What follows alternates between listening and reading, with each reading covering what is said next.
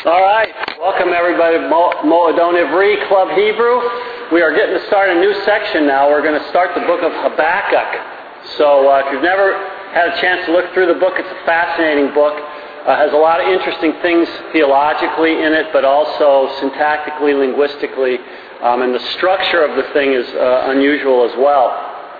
Um, it is in, it's because of the way Habakkuk speaks in the first part, especially, that uh, the early church said that Habakkuk came closest to blasphemy of any of the other prophets because of his boldness. So that's saying something, you know, given how a lot of people speak to Yahweh throughout the Bible.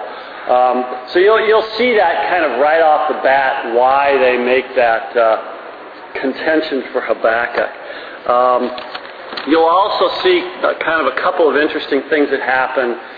Uh, well, you'll see what he does, not what he does, what happens with the Hebrew verb, let's say, and uh, some decisions that you have to make, and we'll find that, see that right off the bat as well.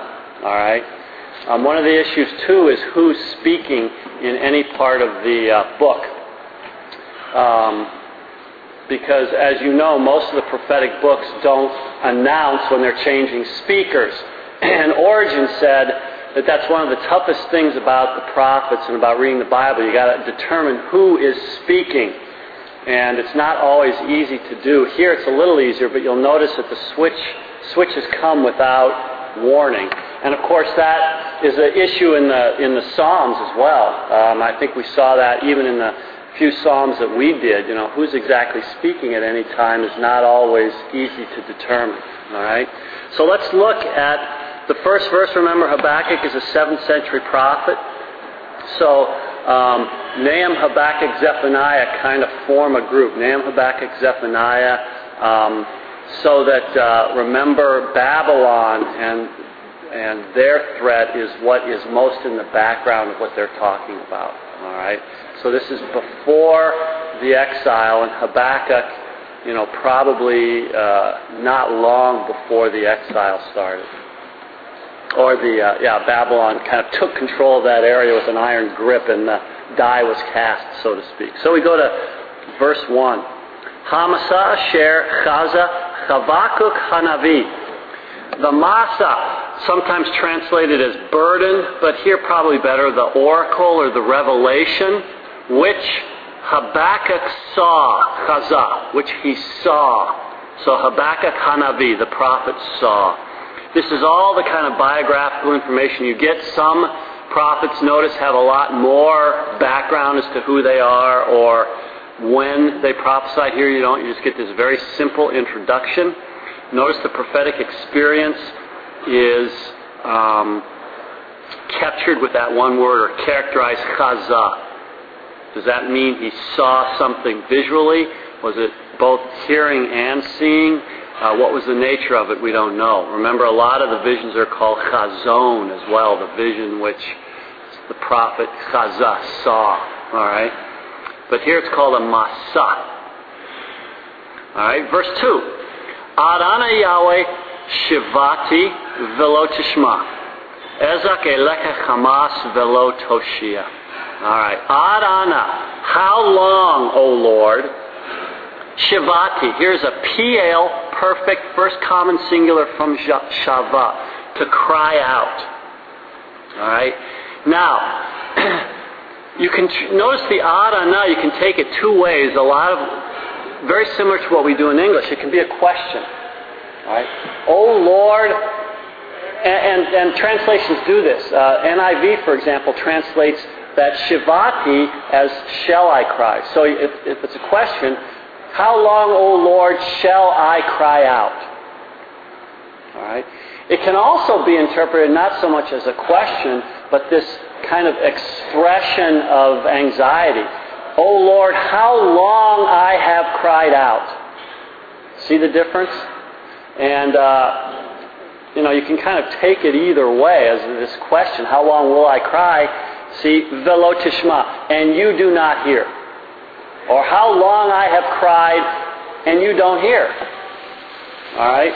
Um, you're going to have this issue is exactly what the force of the words are. Uh, in numerous parts throughout the, the prophet, which is what, one of the things that makes it interesting. All right? But notice kind of already the quotes accusatory language coming out. Especially if you take it, how long I have cried, but you do not hear. Ezak, notice he switches now from a perfect Shavati to an imperfect Ezak, uh, just a Qal imperfect from Za'ak. I cry to you, Chamas. I cry to you, violence, velotoshia, but you do not save. Hifil from Yasha. All right. Lama. Now, oh, sorry. Any questions on the first two verses? Yeah, Jim. Almost, is that, is that like I cried violently, or I called out to you like I declared? Most translated as I cry out to you violence. So this is what he's actually crying out. As as yeah. The, and you know behind that is look at all the violence, or he's pointing it out to you. See. All right. Now, so I don't think it's kind of an adverb how he's crying out. I cry out to you violently.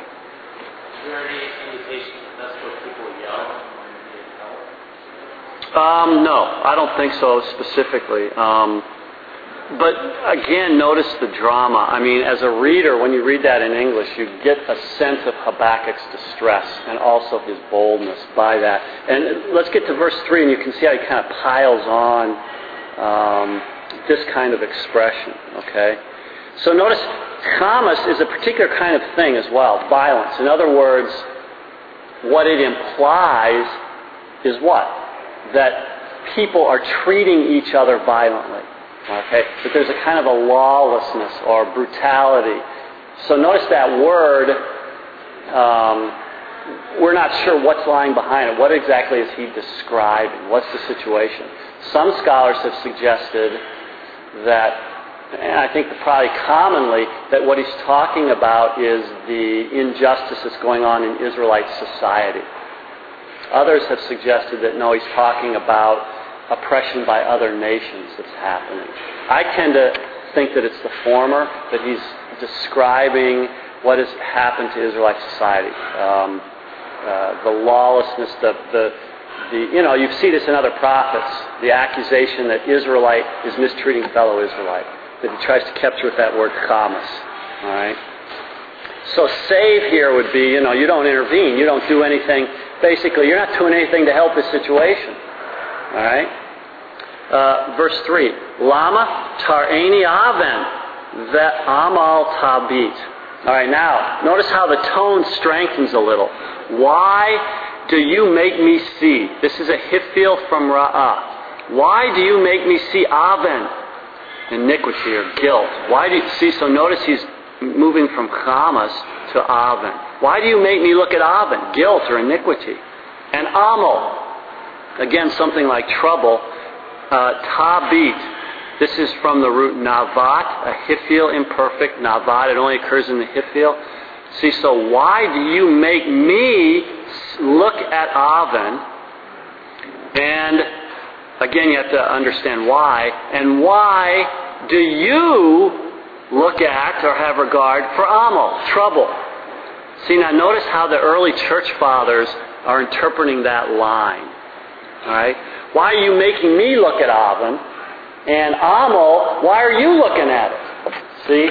So it's as if, you know, the look in the, the second instance, look in the sense of putting up with. You know, you're kind of looking at it and not doing anything, is how these uh, verses are interpreted. So see, if interpreted that way, Habakkuk is speaking with great boldness and rashness. That's what they um, suggest that Habakkuk is doing. So it's a very kind of electric speech here right at the beginning of the book. All right, and sets up a certain personality of Habakkuk without saying anything. You know, as readers, we begin to infer, well, what kind of guy is this? Uh, what's his mood?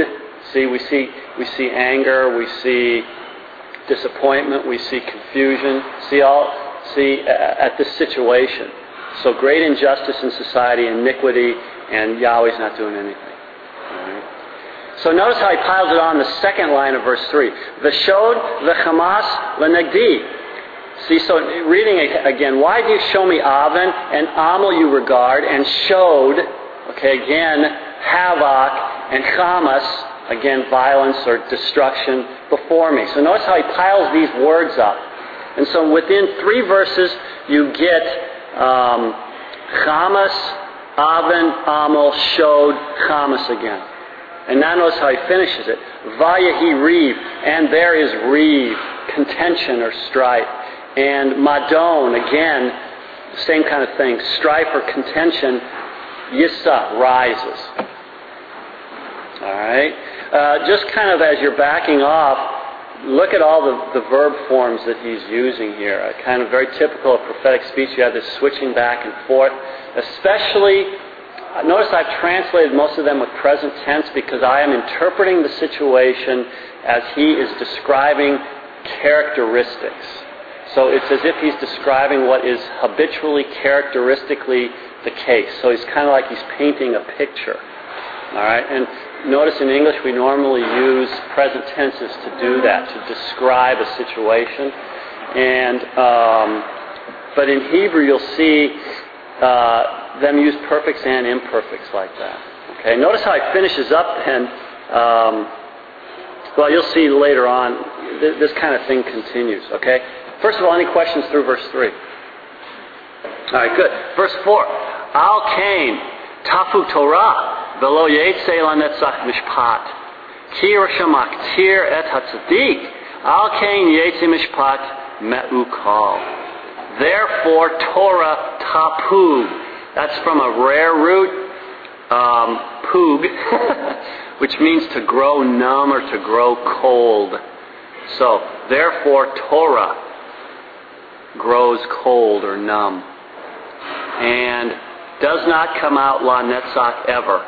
Okay, so notice in Hebrew it's and does not come out ever. In English we would say and mishpat never comes out. Mishpat here in the sense would be, notice the English gloss, justice would really be in place here. And mishpat, justice, never comes out. See? So notice the result. The therefore, the result of what? Maybe God's inaction. See? Therefore, Torah, instruction, teaching. Torah, remember, is the light and the life. It's growing cold, tapug, growing numb. See, it's becoming ineffective. And mishpat, justice, what God wants for his kingdom, is not coming out ever. All right? Now notice how he describes the situation more. Ki Rashamak Tiret Hatzadik. For Rasha, for the wicked one, Maktir. This is a Hiphil participle from Qatar. Not a very common word, but it means to surround or go around. For the wicked surrounds the tzaddik, the just one or the righteous one. Therefore, Mishpat Me'ukal, uh, the me'ukal is a pual participle from akal, to, which means to uh, pervert or to twist. So notice it modifies mishpat. Therefore, twisted or perverted mishpat is coming out. So notice mishpat never comes out. Instead, you get me'ukal mishpat, perverted mishpat coming out. Um, so uh, notice how verse 4 is a really nice kind of, as a reader, you get the sense, okay, this is the conclusion of the first part with the therefores. See? So he describes the situation through verse 3 and then verse 4. Therefore, Torah grows numb and mishpat never comes out. Um, and key could even give it this, this kind of assertive, uh, assertive nuance. Certainly the wicked surrounds the righteous. See? Therefore, crooked judgment comes out. So the righteous, the tzaddik, never has a chance. All right? Uh, good. Any questions through verse 4? All right, notice that in your um, Hebrew Bibles there's a space there, very nice that the editors have done for you. And also, um, you'll see with the first word that there's the speaker is addressing plural. This is what's interesting. It causes, and it causes commentaries a lot of trouble. All right. What's happening now is that the switch in speakers from Habakkuk to God. So God starts speaking, as you'll see here in just a few minutes. And so what you're going to get, especially in the first chapter, is this this conversation. It's not really a conversation, but a dialogue between Habakkuk and God. All right. But let's look at verse 3 and then I'll show you what the issue is. Ra'u bagoyim ve'habitu ve'hitamhu temahu ki poal poel bimekem lo ta'aminu ki yesupar. Okay. Imperative from Ra'ah. Look among the nations ve'habitu. See, look among the nations and look carefully or something like that and have regard. Same word that uh, was used up in verse 3. Right? So look among the nations and look carefully or something like that. Now, the hitam hu tamahu. Look at that. It's kind of an interesting construction. The root of both of those words is tama. Tav mem he. And it means to be astonished. The first one, can anyone guess what the conjugation, the hitam hu is? It's a hit pa'el. Right? Hit pa'el with the tav, the hit has been assimilated into the next t. So it's like hit tamhu. And so, you, you know, in Hebrew, hit tamu, hit tamu, it assimilates. So you get that weird form. That's a hit pa'el from tama. The second one is a Qal imperative from the same root. So they're both imperatives, a hit pa'el imperative and a Qal imperative from to be astonished. So it's something like, you know, be astonished, be astonished. All right, now I don't know what the nuance of the different conjugations is. You know, if you're an ancient Hebrew speaker, you might get it. But even in English, be astonished, be amazed, or something like that. So a lot of translations will translate it like this be totally astonished or be thoroughly amazed. All right? Um, so that they would translate, so that they would see it kind of as a hendiadys and as one idea and the first imperative strengthening the second. But I kind of like the be astonished, be amazed, or something like that. So, yeah, the way that people translate it in the Bible is more like a infinitive absolute. Right, right. And uh, so you're right. So they're looking at it as one idea. I mean, notice what you get in Hebrew. See, um, hitam hutamahu. So you kind of get that sound play. All right, and there's a few other places where the prophets play. Remember, prophets do these powerful things with language. Um, he does the same thing in the next line. Ki poal poel. A work is poel. A work is working. Notice that's a participle. A work is working in your days. Lo ta'aminu, not will you believe it. Now, notice that this last key, yesu par, is normally translated as kind of either conditional or temporal. You will not believe it, um, or something like you would not believe it if it were spoken, if it were reported. See? Or you will not believe it when it is reported. So, but I think you could also do you will not believe that it could be reported. I think that's another way to take that key clause as an object of you will not believe, because believe is begging for an object, right? So you either have to understand the object as previous, you will not believe it, and then the key clause as some kind of a subordinate clause, temporal or conditional, or take the key clause as an object. You will not believe that it could be said, or it will be said. Something like that. All right? But notice that God has switched from talking direct, I mean, not switched. He's not using singulars here. So it's as if he's not talking to Habakkuk directly. And that's caused commentaries to suggest this is a composite text or to try to figure out what's happening. But I think you can handle it. This is my own solution. you get it. You hear it first here. Um, handle it pragmatically. All right. If and, and do it. Suppose it's like this. Um, let's say you're teaching a class, and say you're teaching like second grade, and this kid in the front's really irritating. He's acting in a strange way, and or he's just acting in an annoying way. Um, are we going to have a test, teacher? Are we going to have a test? Are we going to have a test? And rather than the teacher, so it's, let's say the teacher, instead of looking at the kid directly and saying the answer, he says, um, "Okay, I want to make an announcement." Um, there will be a test for everybody tomorrow, uh, you know, covering all the chapters. All right, notice that what, what is the teacher doing in that situation. Without saying anything to the, to the kid, he's putting him down and exerting his kind of authority over him. See, so by ignoring him and speaking to other people, you have this kind of, it's time to shut up, kid, leave me alone kind of move. And we have all kind of done that, see? So rather than confronting him directly, it's as if the teacher is going to make the, the power move to talk to the whole class and ignore that one person. So if you look at it pragmatically, see, it's almost like that um, here. You have Habakkuk talking very boldly. God, instead of speaking directly to him, kind of speaks to all the people. All right, it's as if to say, just be quiet, Habakkuk. Here's what's coming. Um, and notice that what's coming is much more than what Habakkuk had in mind. Um, and I guess we're going to have to take that up. Uh, I, I, want to stop here because we'll take that up when we get to verse 6 after the break. Uh, Habakkuk didn't want that much. so it's as if he makes his power move and says, okay, Habakkuk, you want it, you're getting it. All right? All right, good. Thanks for coming. We'll see you after break. Blessings on your travels. Have a great time.